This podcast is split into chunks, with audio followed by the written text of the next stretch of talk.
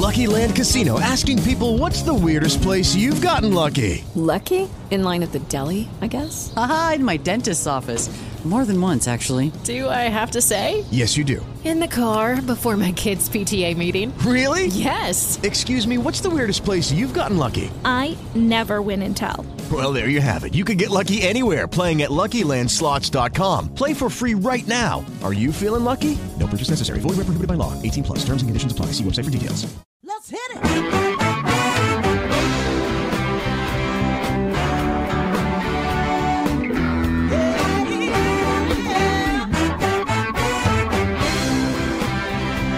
Well, hi everyone, and welcome to Alzheimer's Speaks Radio. I'm your host, Lori La Bey, and I'm so excited that you're joining us today. We are going to have a fascinating conversation as usual as we learn from people all around the world at all ages and stages of life. Stay tuned as we shift our dementia care from crisis to comfort. Here we go. What you think about,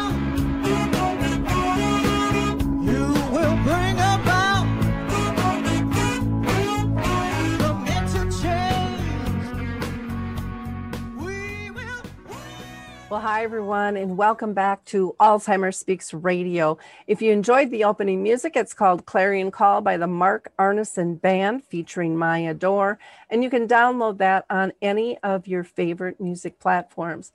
For those of you that are new to Alzheimer's Speaks Radio, we are about sound information, not just sound bites. And our goal is to raise all voices, big and small, regarding this disease because we all have an impact. Now, we're going to have a really interesting show with a fantastic woman.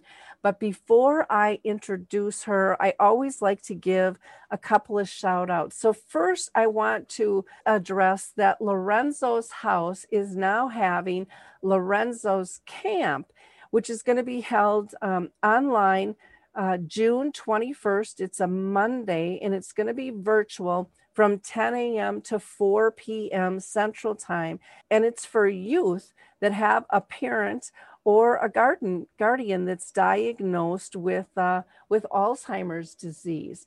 So check out Lorenzo's camp. Also, I want to give a shout out to Maud's Ventures. They are doing a challenge and they have three different challenges that they would like to be met. And they are looking for people to step up and give a proposal for these three different items. One is dealing with aphasia, one is adaptive clothing, and one has to do with respite. And they are willing to give seed money of fifty to a hundred thousand dollars. This is for profit and nonprofit individuals alike. They just want creative minds to solve everyday problems that people are dealing with with dementia.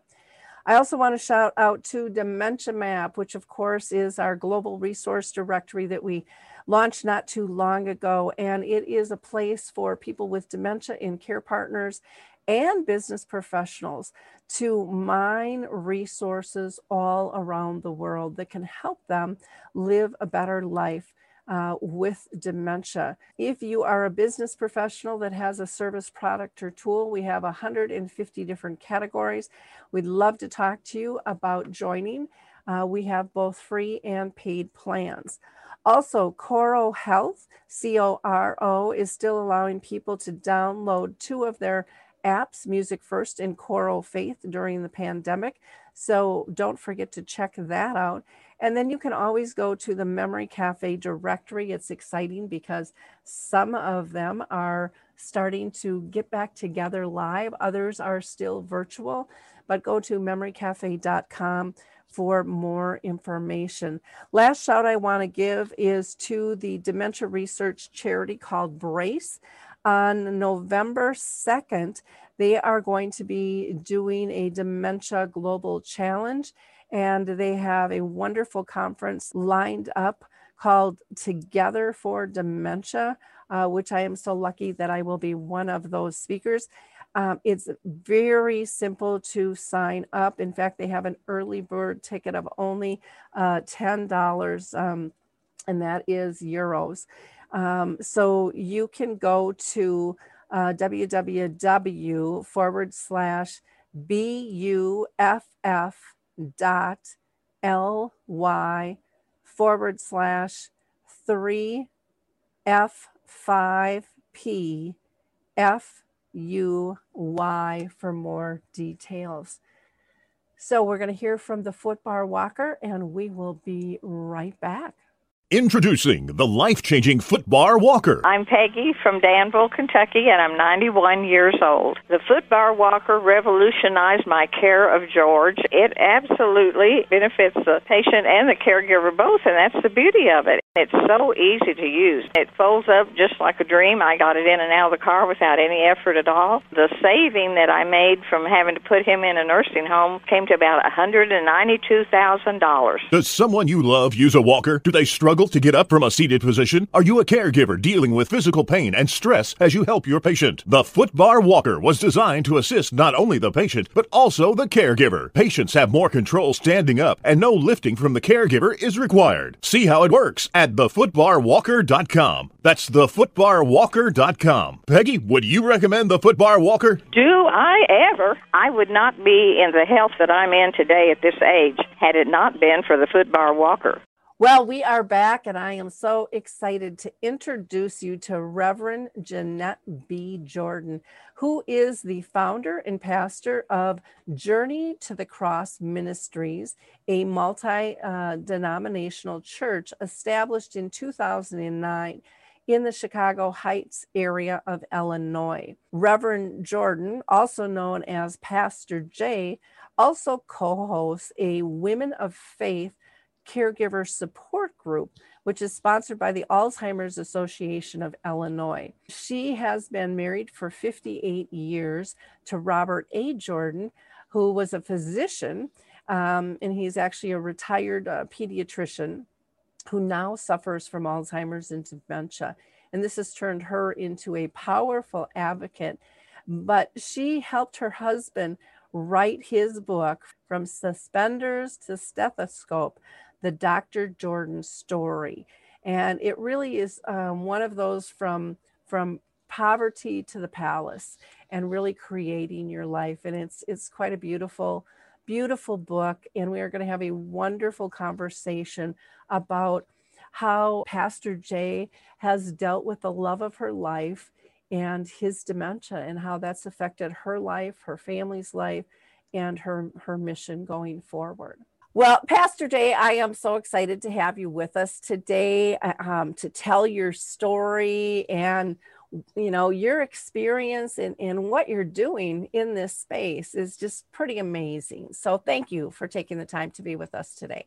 Thank you for having me. I appreciate that. You know, I always ask every one of our guests if they've been personally touched by dementia. And of course, in your intro, um, you know, I kind of touched on that, but I'm wondering if you could give us a little background in terms of when you started seeing signs with your husband, you know, how long have you been living this journey? Okay. Oh, wow. Let me tell you, uh, I, I, sit back and I ponder uh, when did I really notice some definite changes in his character and his personality. And um, although it was very evident in 20, uh, 15, I go back all the way to 2012 uh, when I think I first started seeing changes in his characteristics. I mean, changes in the way that he uh, reacted to things. I, I, had a daughter back in January of 2012 whose husband committed suicide. And that was very devastating. I mean, that was something catastrophic. But mm-hmm. my husband did not react the way, when I go back and think about it, he did not act the way that I thought he would. He was not real sorrowful. He wasn't real embracing. He was just so cool about it. And then I denied that maybe it was because he's a physician and they're taught how not to get so personally involved. But then I said, but that's our family. That's my son-in-law. That's his daughter. And so I just put that, I put it on the back burner. But then I kept seeing little things, but I still, I was, I was, I was in denial. But like I said, it was started back uh, really, really evident in uh, 2014. 2014 is when uh, I said, you know, something is up. And so what I did was I even started to journal. Okay. Back in 2014. And, and I would just like to, can I read something for you? Absolutely. I want to read on January the 13th, 2014. I just had to start to journal. And I said, I'm concerned more than ever that my husband is losing his memory. And this has been going on for several months. I have shared my concern with the kids, and they have shared their concerns with me. I also mentioned it to his mother and Deborah. She's a sister. I'm scared, and when I say to him that he is forgetting a lot, he becomes angry and defensive. It's some days confusing because he can remember, or it seems as if he's remembering things, but then he'll forget where he put his phone or his keys, and then we'll all hunt for them, only to find them maybe in his pocket or hanging somewhere unusual, like on a closet hook. Lord, help me to uh, direct me, touch him, and get him to realize and want to go and get treatment. And then I says, today he asked me twice when I got home if TT, which was my sister, was okay. He asked me earlier if I had talked to the doctor, and then he asked me again when I came home if I had talked to the doctor. I answered both times yes. And then he asked if the doctor had ordered a urine test earlier, and I answered no. And then he asked me again when I came home the same question. He asked if I had seen some corn muffins and fresh okra that he had bought and left on the kitchen counter. And I said no.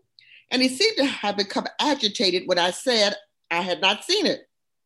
Edila, who's my daughter, looked all over for the items and then decided to go look in the car. She found them plus other groceries that he had bought on Saturday still in the car this Monday evening.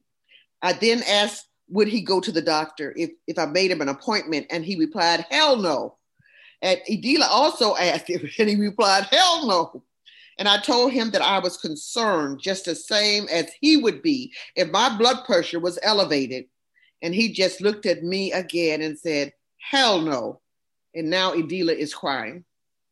Wow. That was my journal on January 13th, 2014. Wow, that's really powerful. That's and and you know you you talk about the beast of the disease showing up at your door.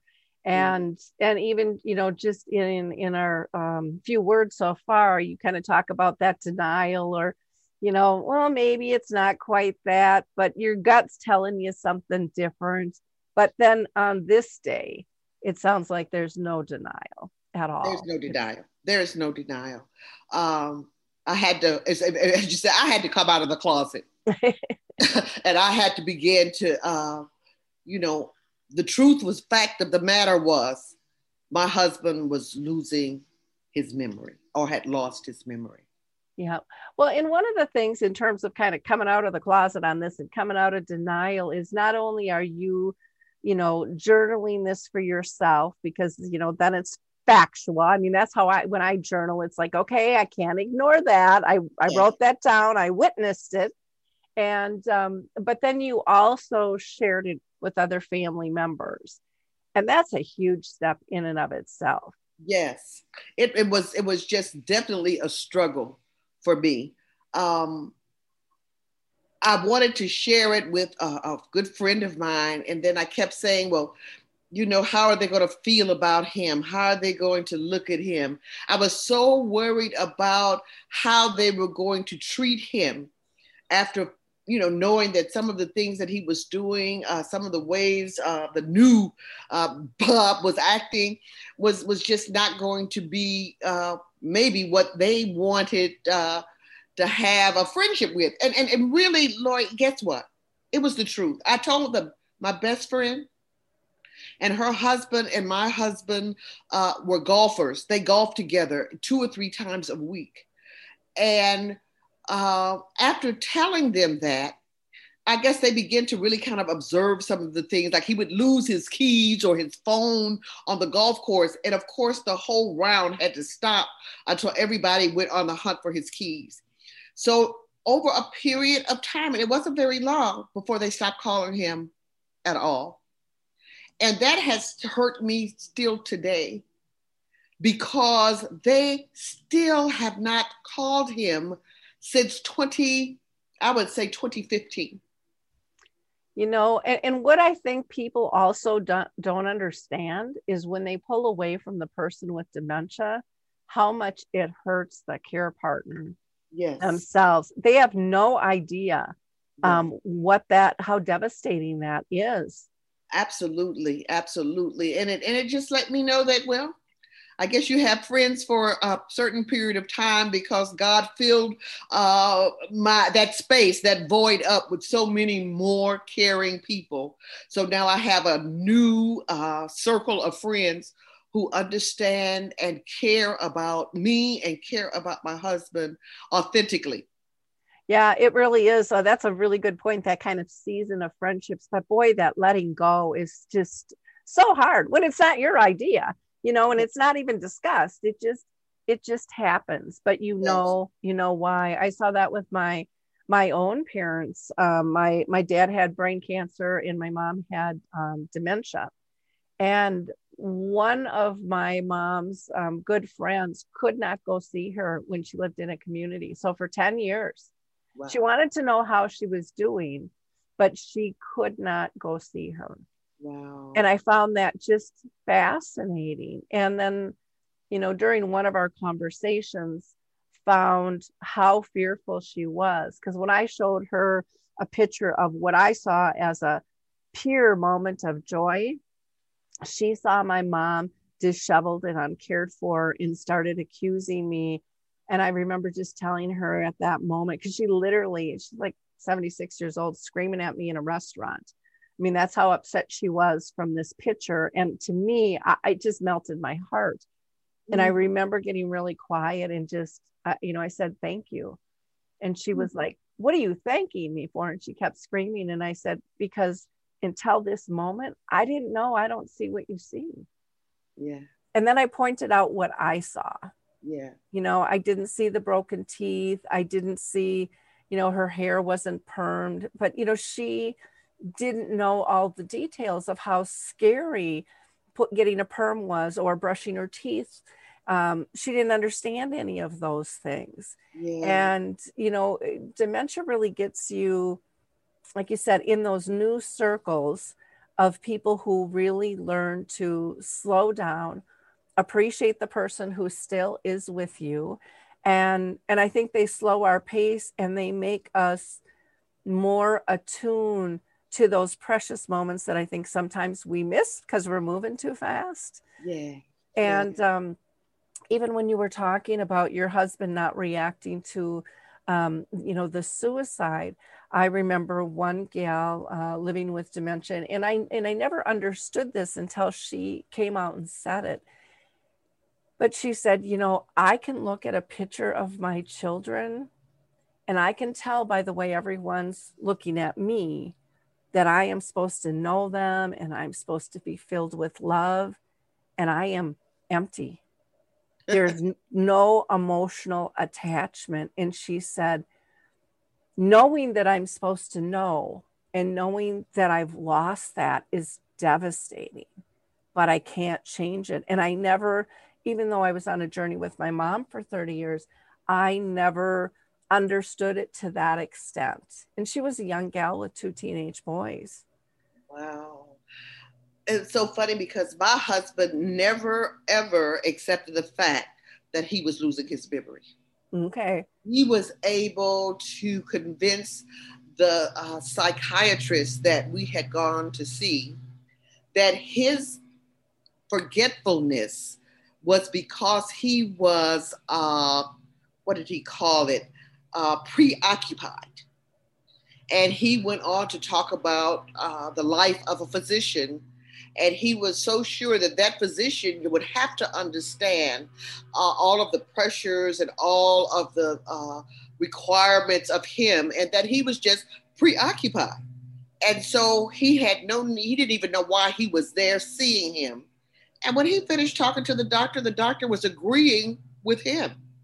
And I was said, wait a minute, doctor, listen to what I'm telling you.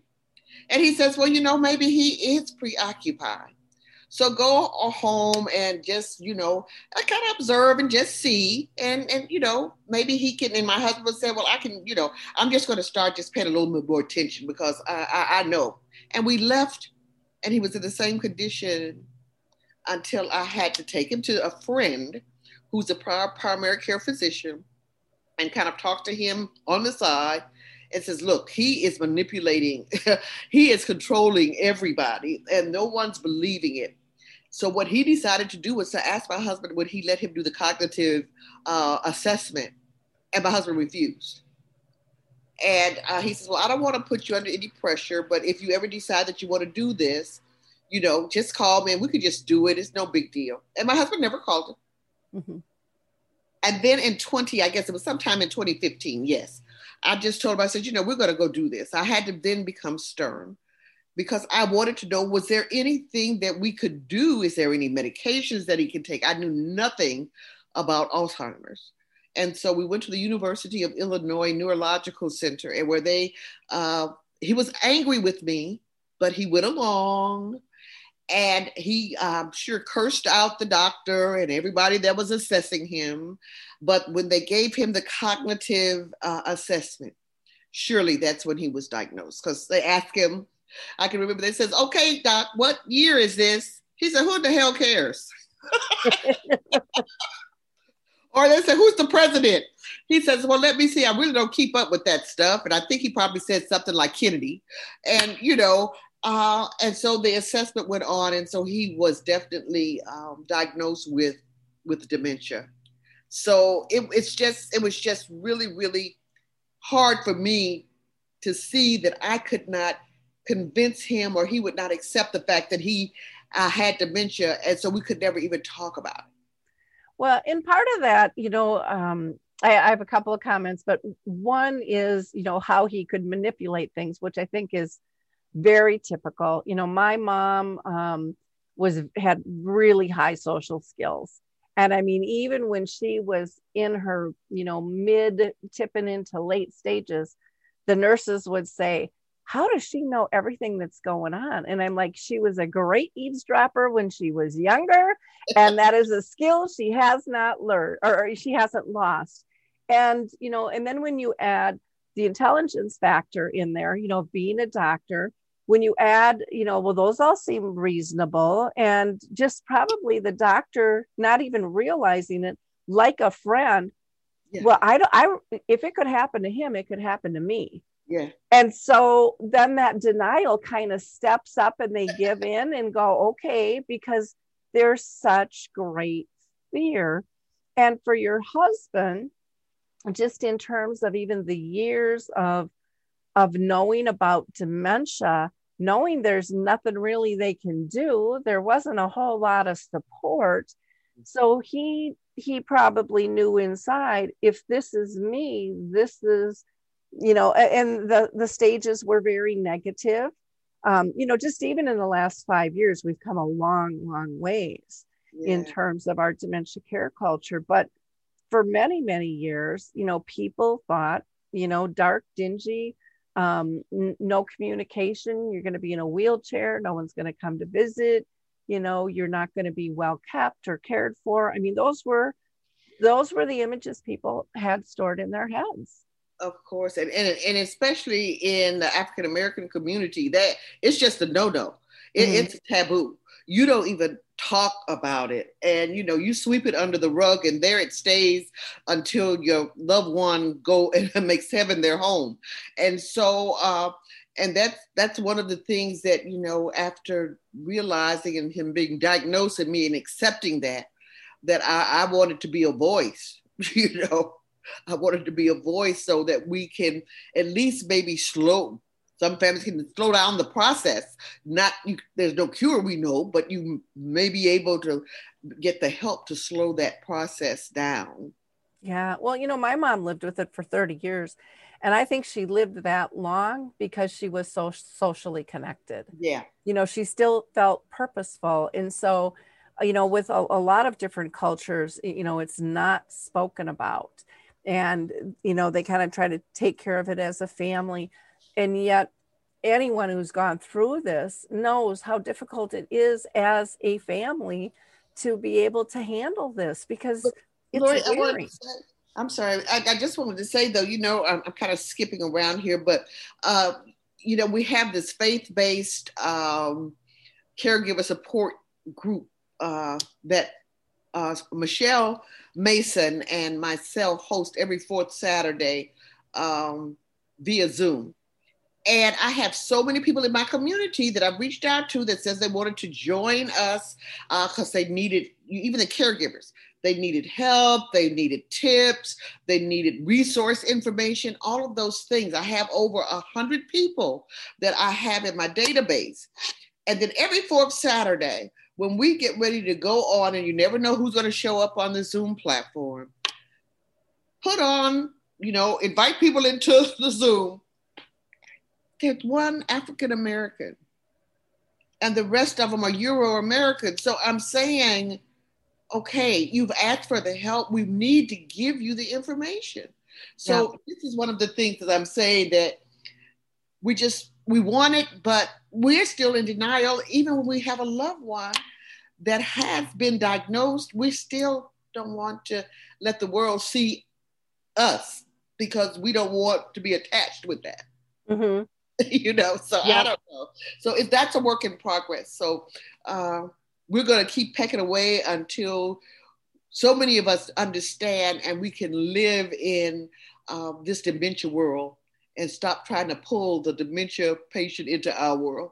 And we can well do- exactly and you know for for those that are are nervous and I, I think it's all different communities have a hard time stepping into this space but again for the african american even much more so. And i i correct me if i'm wrong but i've found for anyone who is fearful i mean it's it's it is fear based it's it's it's not comfortable. It's not normal. You're breaking standards. I mean traditions all of those types of things. But by breaking those things you will gain so much comfort you will find so much more peace. You will find people and and services that will support you. I mean I- look at myself and needless to say I, i'm a you know a white woman um, but i was so frustrated by not having support. I mean that's why i changed careers was to step in and try to make a difference for everyone because i didn't want anyone feeling the pain that i felt that my family felt. And this is something we can do together. And you know the more voices the more diversity we have the better we can serve Yeah. everybody. Yes, absolutely, absolutely. I agree with that 100%. I, I'm just that, and that's all I want to do right now is, is, is to advocate for the caregivers and advocate for those who are uh, suffering dementia. I'm, I'm in awe uh, to see people who are suffering from dementia that can talk about it. I was on a radio uh, a podcast where uh, there was a son and he was taking care of his mother, but his mother was able to talk about her her dementia and uh, how great it was for her son, how she loved her son so much for caring for her. I mean, she was able to still articulate uh, those feelings, and so I was just so amazed at that. And she's accepted the fact that this is happening to her, and she understands her journey, and she's fighting hard. She's fighting hard to stay in our world yep it's okay because her husband says whenever you uh, have to step back into yours i'm there you know yep so it, it is it is something it is really something and we need to let people know that you know as caregivers and loved ones we have those abilities to enjoy whatever it is we can find joy we can find peace we can find comfort and we can cry Yep.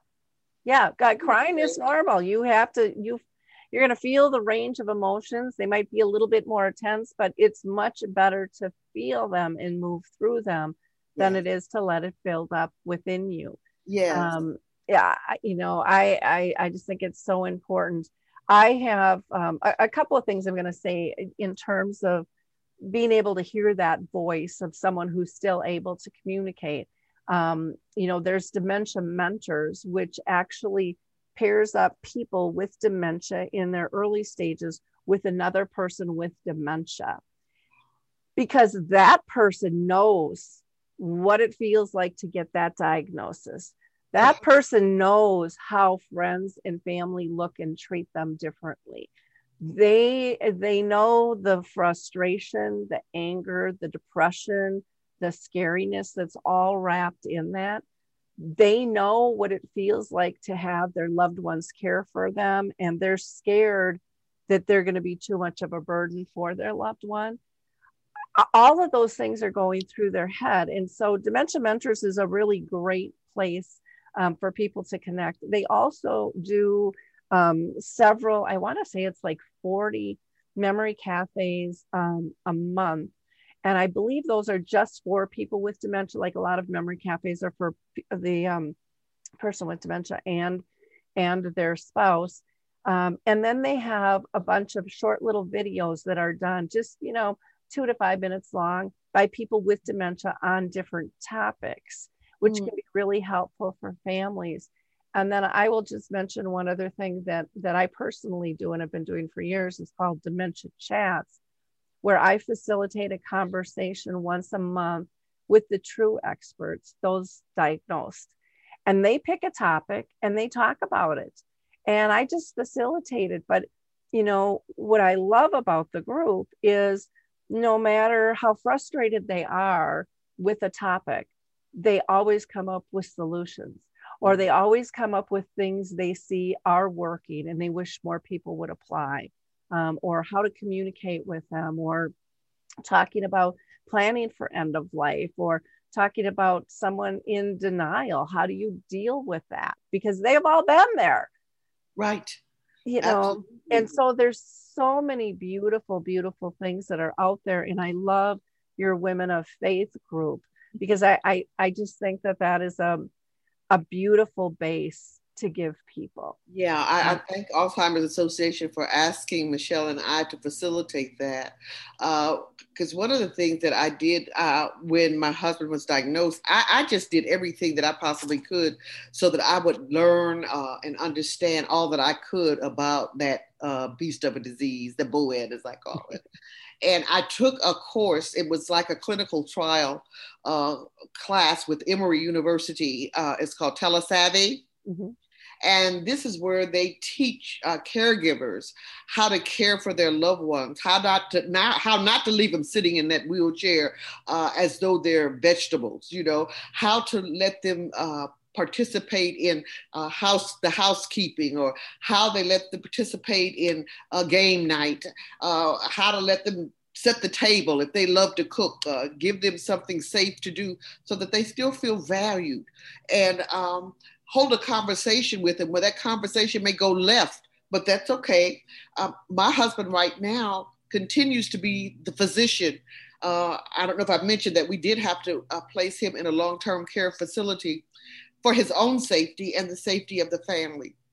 He became so agitated and so anxious uh, that he, he was just a threat to himself and a threat to the family he was leaving home. He left home a couple of times. One time I did not know where he was. And of course, that's the most frightening experience ever to come down and thinking your husband is uh, in the kitchen and find out he's nowhere to be found.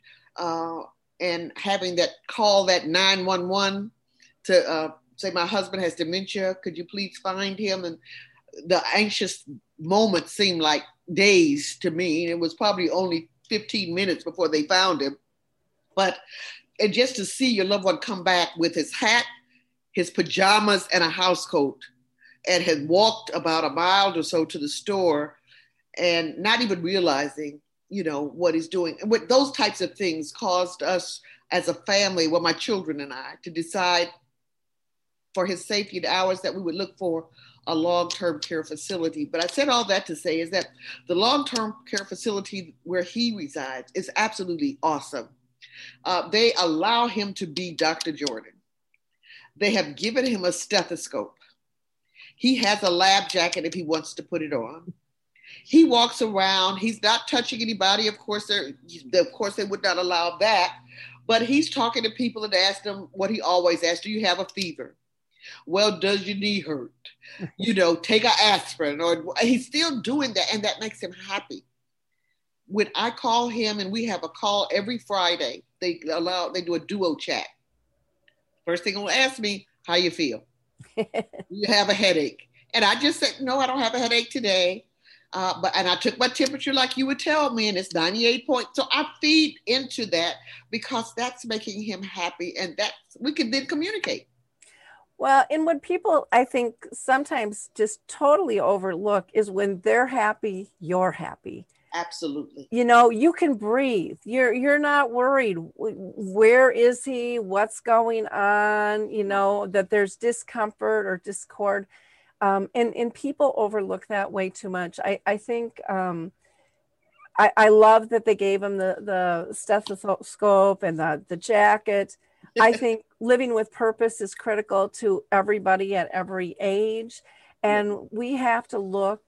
Um, I mean, we have to identify the differences to to know how to care for somebody at at all ages of life, but we have to get back to the similarities of us being human. Absolutely. And what makes us tick and and what we build our relationships on you know is is so so important. And i think sometimes when chronic disease hits we get so focused on it's different it's changed nothing will be the same and we we give up our whole life that yeah. we loved to the disease when we can still have that. It's going to look different, but if we look in the mirror, we look different than we used to look too. Absolutely, absolutely. You know, we've all changed. Yes, yes, and I'm just I, I'm just embracing all of. I know what the changes are going to look like, and I think that's why you have to educate yourself. I'm prepared for the changes. I know that dementia is a declining disease, so I'm looking for. But every day that he's stable and he's still right where he is, I celebrate that. And I thank God for that, you know. But if something, if there's a decline that happens, I've already prepared myself for that and how I'm going to move into that stage of his life to continue to give him the love and the care and the honor that he deserves. Yeah, I, I kind of did the same thing with my mom. I, I, I always felt like I was one step ahead um, until it got to the very end. And then it was like, okay, I'm really not ready for this. Even though I've had 30 years to prepare for this, I, I'm still, still not ready. And one time, you know, she was put on hospice um, and then taken off, and she lived another like three and a half years, right. you know, after that. So, I mean, we we don't know.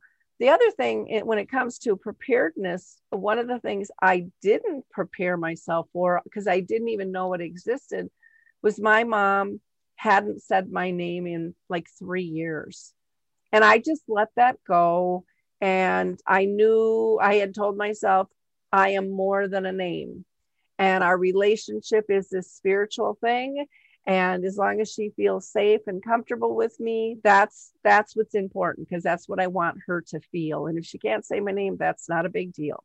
But about three years after my mom hadn't said my name, we ended up having kind of this goofy incident and i said something comical to her and she was kind of sleeping and she woke up and she giggled and she answered me and she um she said my name oh i sat on that bed i cried like hysterically for like three hours i was so emotional i was so touched that she still knew me and it really made me realize that they always know us. They just can't always say the words. Absolutely. Absolutely. In, because we but, will always be tattooed on their hearts the same yeah. they're tattooed on ours. And like now, my husband does not say my name. Mm-hmm. You know, I'll say, uh, you know, do you know? I'll ask him, do you know who this is? And he'll say, do you know who you are? he knows. and so I say, oh well, yes, I know who I am. I'm your wife And he says, Oh, yeah, that's right. And I says, Okay, what's my name? He, then he'll go back, Do you know your name? And so I'll say, Yeah, I'm Jeanette. And he'll say, Yeah, that's right. You know it. but spontaneously, he does not say my name or, or, or our children's name. Um, but he perks up when he sees my son. He knows his face, and they have a wonderful conversation. My, my, my son said, Dad is really on it today. My son's a pharmaceutical rep, so he gets a chance to talk that verbiage with him. Mm-hmm. And so they, they do this wonderful, uh, you know, conversation weekly.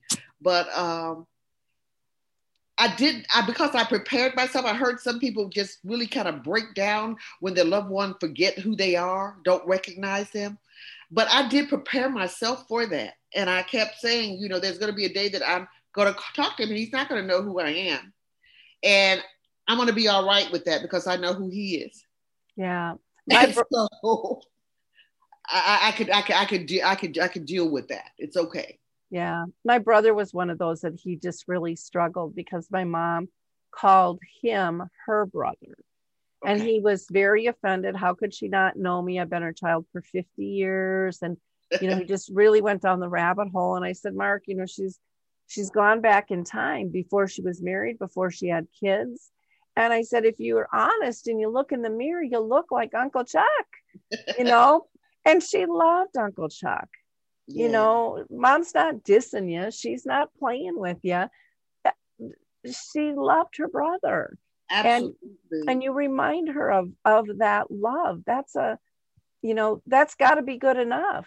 It does. And, and, and I, I feel it, it's not about, for me, it's not about me. Yep. It's all about him. And my son did a wonderful thing. He put a hardback bound book together that has uh, various stages of our life with the kids when they were little, uh, when they were in sports. It's just a book with all of those pictures. And I take it with me every time I go to visit him. I can see him face to face. And I just watch how he thumbs through it. And then some of the things that he thumbs through, he'll pause on. And I know when he pauses on them, that's something clicking in his mind that he's trying to think and put it, you know, put it together. And the last time he paused on my son's picture, and he just put his hand on the picture and just was patting the picture. Mm. And that I says, you know, he's connected with that picture. He knows who that is, and he knows the love that he has, you know, for our son. And I just he just sit there and just stared at the picture. So we have to be there in their space and knowing what's making them feel good. And so uh, that's what I try to advocate for to the caregivers when they they want to give up hope and give up help and no, we can't because that person may be here when you're going on to make heaven your home. Yep. yep. So uh, enjoy them and let them enjoy you the way that they can. Yeah. Did you uh, did you fall into this rabbit hole? I did, where you know I wanted so much to make my mom's life better. I had this big you know list of things to do, and it was all about her. And so I had this big long to do list, it, and it was really kind of a a busy list for both of us. It was, you know, some of it really needed to be done. Um, but one day I came to the realization that I didn't need to focus on the task. I needed to focus on was she safe, happy, and pain free first. And then when I did that, I realized that my to do list, I was getting filled by just checking something off because I was so frustrated as a daughter knowing there wasn't a cure yeah. So I just wanted to make sure that I was doing stuff daily in her best interest. But what I didn't realize is when I was doing those tasks, they weren't really what fills a person emotionally. I was doing the laundry and I was cooking and cleaning and getting the meds and doing all of those things. And I look at the list and go, this is all for mom. But I wasn't sitting being in her presence. Right. And just really busy, doing busy work yeah and i it, it took it took me um until i snapped at her one day when she repeated herself multiple times for me to figure that out wow and um and that was life changing for me because i think a lot of people do this task list thing and we don't even realize that we are giving our relationship up to the task Yes, absolutely. And even as we're doing that, as we as we're doing that, we did have to step back also uh, because we want our loved ones, of course, to be cared for, and we want to show everyone how we love them and care for them. But then there's self care in there.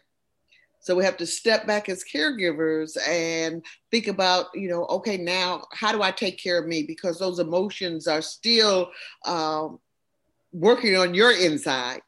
And so I've learned to just take time for Jeanette, uh, go get myself a pedicure, go get myself a manicure, go lay on someone's massage table and, and let them, you know, pamper me uh, and come out of there feeling like that I'm, I'm worth all that I'm doing and I'm taking care of me so that I can be a better caregiver for my husband. Exactly. Yeah. Exactly. Going back to your husband, was there ever a time where he really accepted the disease or he was still pretty much no. in denial the whole time? No. He's in, he was in denial from the very beginning and he's still in denial now. He's Dr. Robert Jordan and he works at his uh, long-term care facility. and so that's it. well, good for him. You know, I mean, that's okay too. Yeah, that's, that's okay. and we too. accept that. We accept that. And uh, one of the things that I did was I did befriend uh, several of the uh, staffers at his long-term care facility, and they call him Dr. Dad.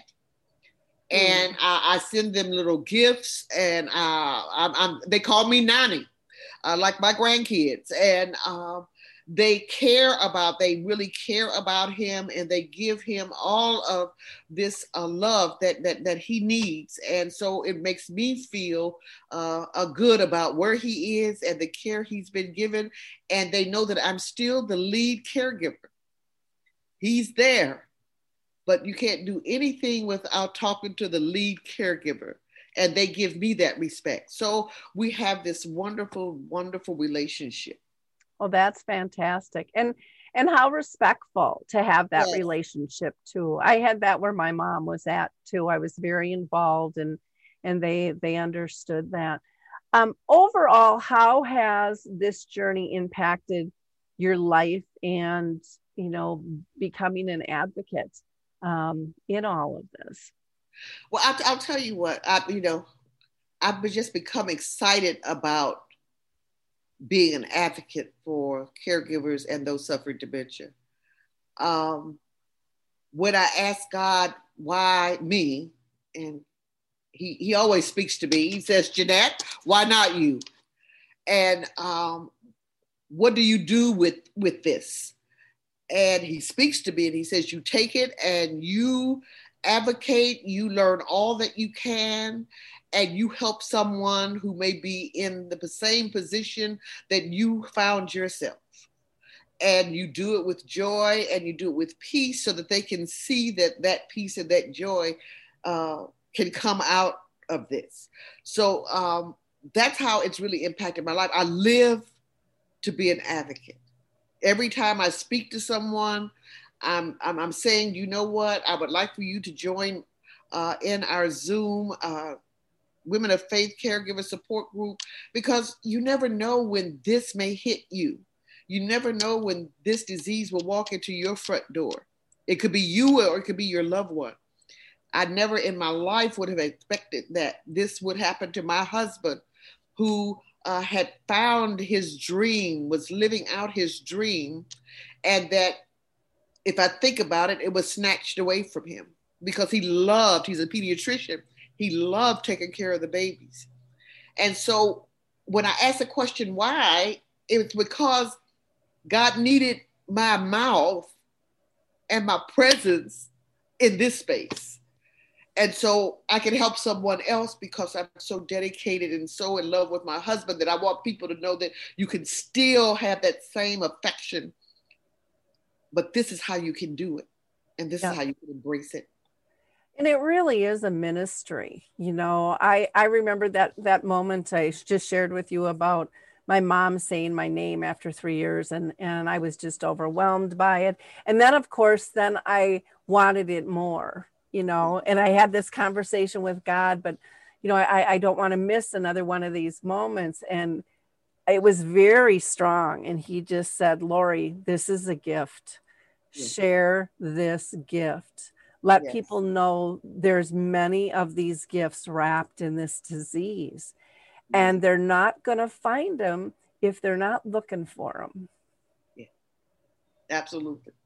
Absolutely so god speaks to speak to people who he wants to do this thing he very clearly Yeah, yeah. You, do. you step out and you run and you and, and you and you do that and you do that. I agree with that 100%.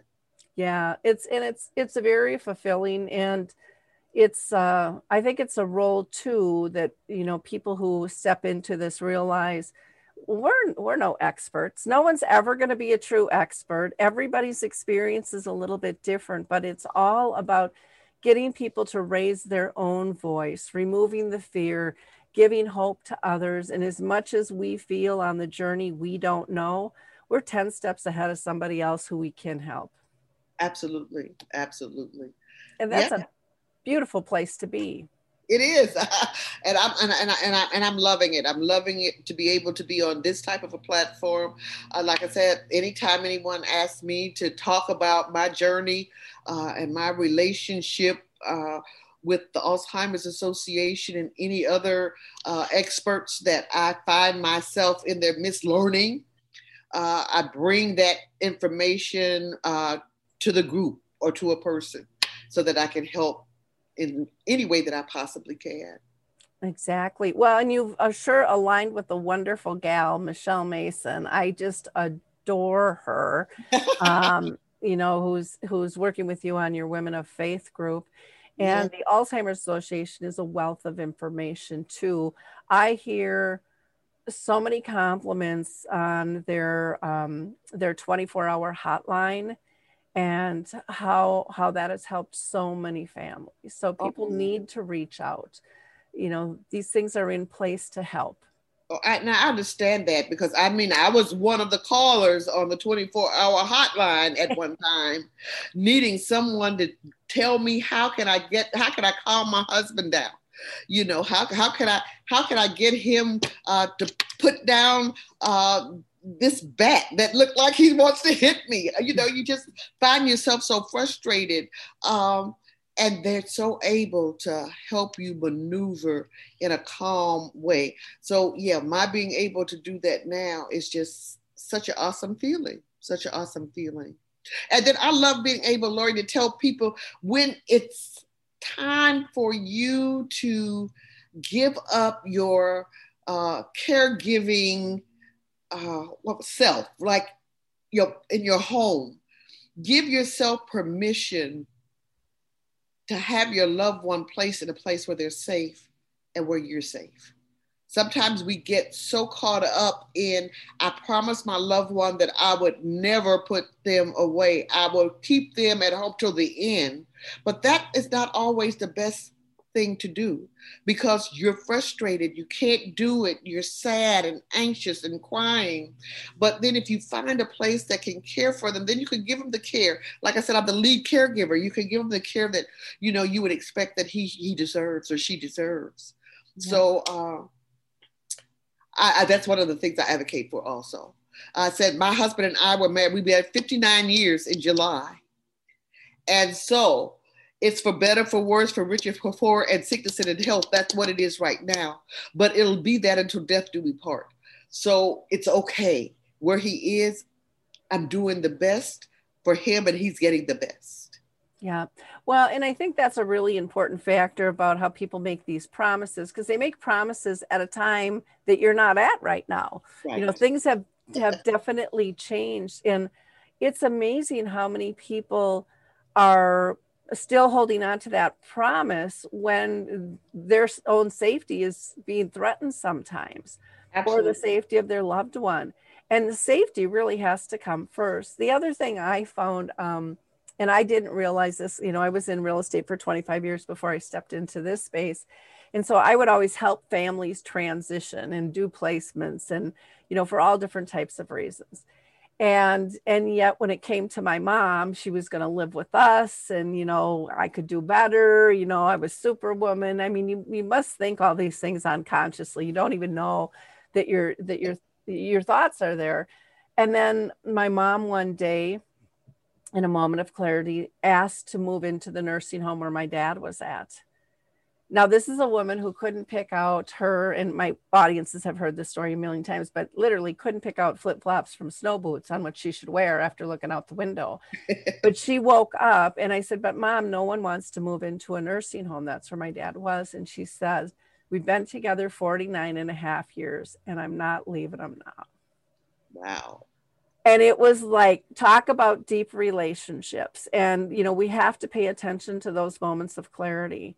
Um, and I saw that several times throughout my mom's disease, just these uh, moments of amazing, amazing clarity. One was uh, another time was when um, I was struggling to update all of her do not resuscitate and all the papers and stuff because she had been living there for 10 years and they're like well it's time we need to update these and my mom's sleeping in her wheelchair and the nurse and i are sitting on her bed updating this stuff and we had had all these conversations and i knew i was doing the right thing but it was like it was coming towards the end and i was getting really nervous and mm-hmm. sad mm-hmm. and as much as i thought i was prepared i wasn't and I remember, I'm going to cry. I remember asking my mom in her dead sleep, going, Mom, is this really what you want?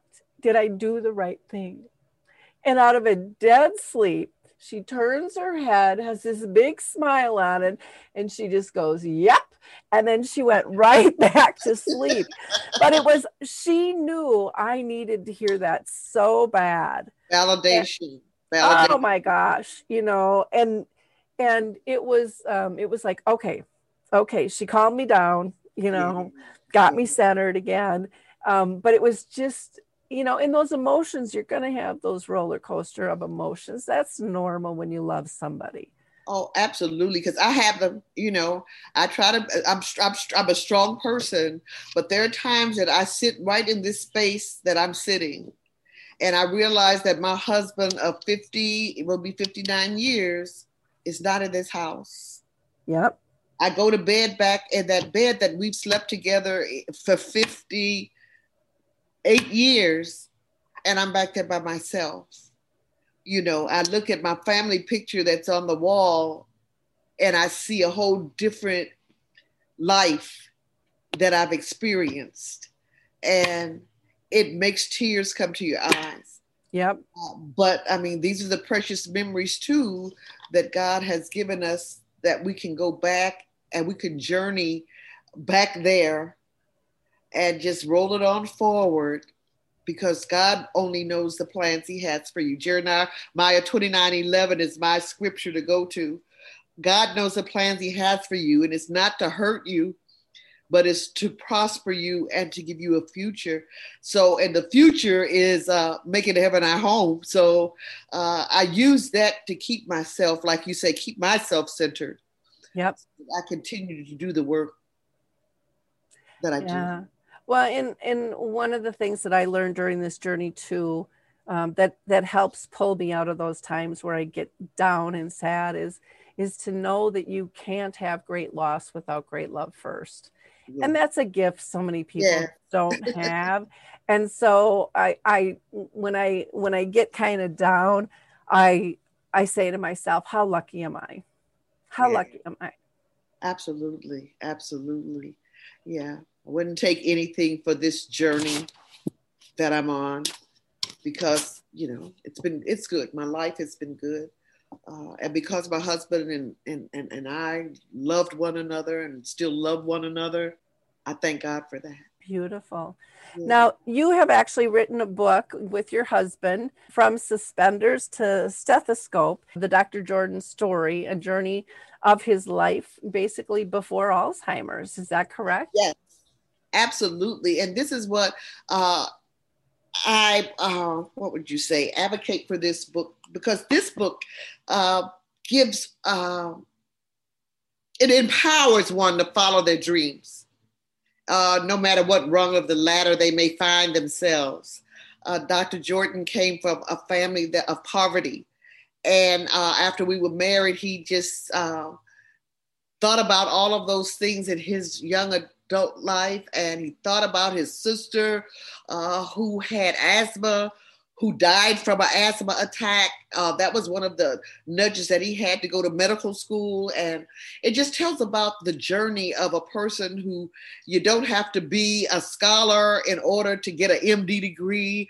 Uh, it's an inspirational story that just an average, everyday guy who married an average, everyday girl and we had this wonderful family, and we walked together uh, so that he could uh, realize his dream. And I think it's a wonderful love story, and it's a wonderful story that um, helps you to understand that you can go from poverty uh, to the promise of the palace. and even though it ended, it's still part of our journey. And so, yeah, from suspenders to stethoscope, the Dr. Jordan story tells you all about our life, the ins and the outs. That's beautiful. I, am so glad that you captured that legacy. And, you know, um, with that kind of belief, no wonder he didn't want to accept dementia into his life because he accepted only what he wanted Absolutely. in his life.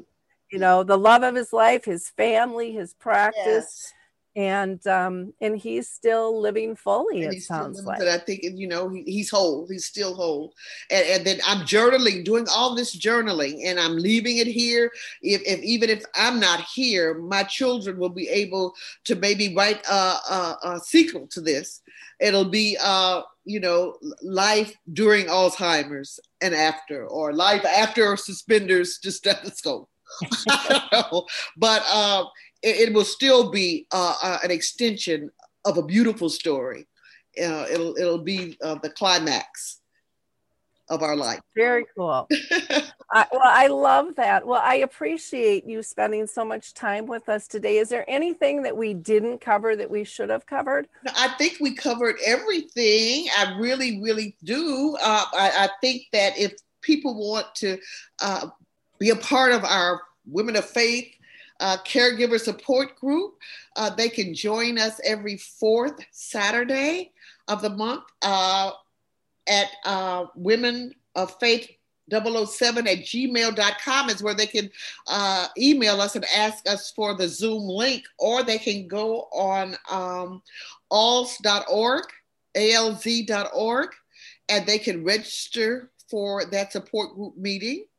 Uh, we're on from 2 p.m. until 3:30. So our next meeting, I think, is on the 22nd of May. Okay. And then I want to say, if anybody would love to read about the Dr. Jordan story, they can get that book of our love life the, uh, from thehotreads.com. And they can order Dr. Jordan's book, thehotreads.com. Wonderful. Well, thank you so much and for all you're doing. Um, it's really it's so beautiful to connect to, to other kindred souls that just um, see life with dementia as is still a wonderful life. I mean, there's still a lot of beauty here. Absolutely, it is. And I thank you for all the work that you're doing. You are just so amazing and so awesome. And if there's ever anything that I can do for you uh, to help you empower someone else, I am here for you. Thank well, you. Thank so you. Much. Thank you. We're just, uh, you know, we're all in this uh, and we're better together. That's just the bottom line. Yes. And um, so hopefully we can reach more people um, to step into this space and be able to give them comfort and empower them to, to live well and graciously with this disease. Absolutely. Wonderful. Thank you. Thank you so much. For our listeners, I hope that you like, click, and share. You know, it's so important for us to all connect. We all have a story to tell, every single one of us, about our journey. And we shouldn't be shy because somebody else can learn from us. And we can always learn from others. And that's how we move forward faster um, by making more progress. But, you know, we can't make changes if, if we're not told what the needs are. And so become part of the movement and make a difference. For me, you can always reach out at alzheimersspeaks.com.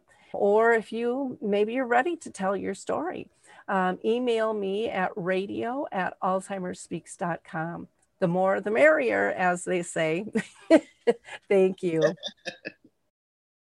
Step into the world of power, loyalty and luck. I'm gonna make him an offer he can't refuse. With family, cannolis, and spins mean everything. Now, you wanna get mixed up in the family business. Introducing The Godfather at Chumbacasino.com. Test your luck in the shadowy world of The Godfather slot. Someday. I will call upon you to do a service for me. Play the Godfather, now at ChumbaCasino.com. Welcome to the family. VGW Group, no purchase necessary. Void where prohibited by law. See terms and conditions 18 plus.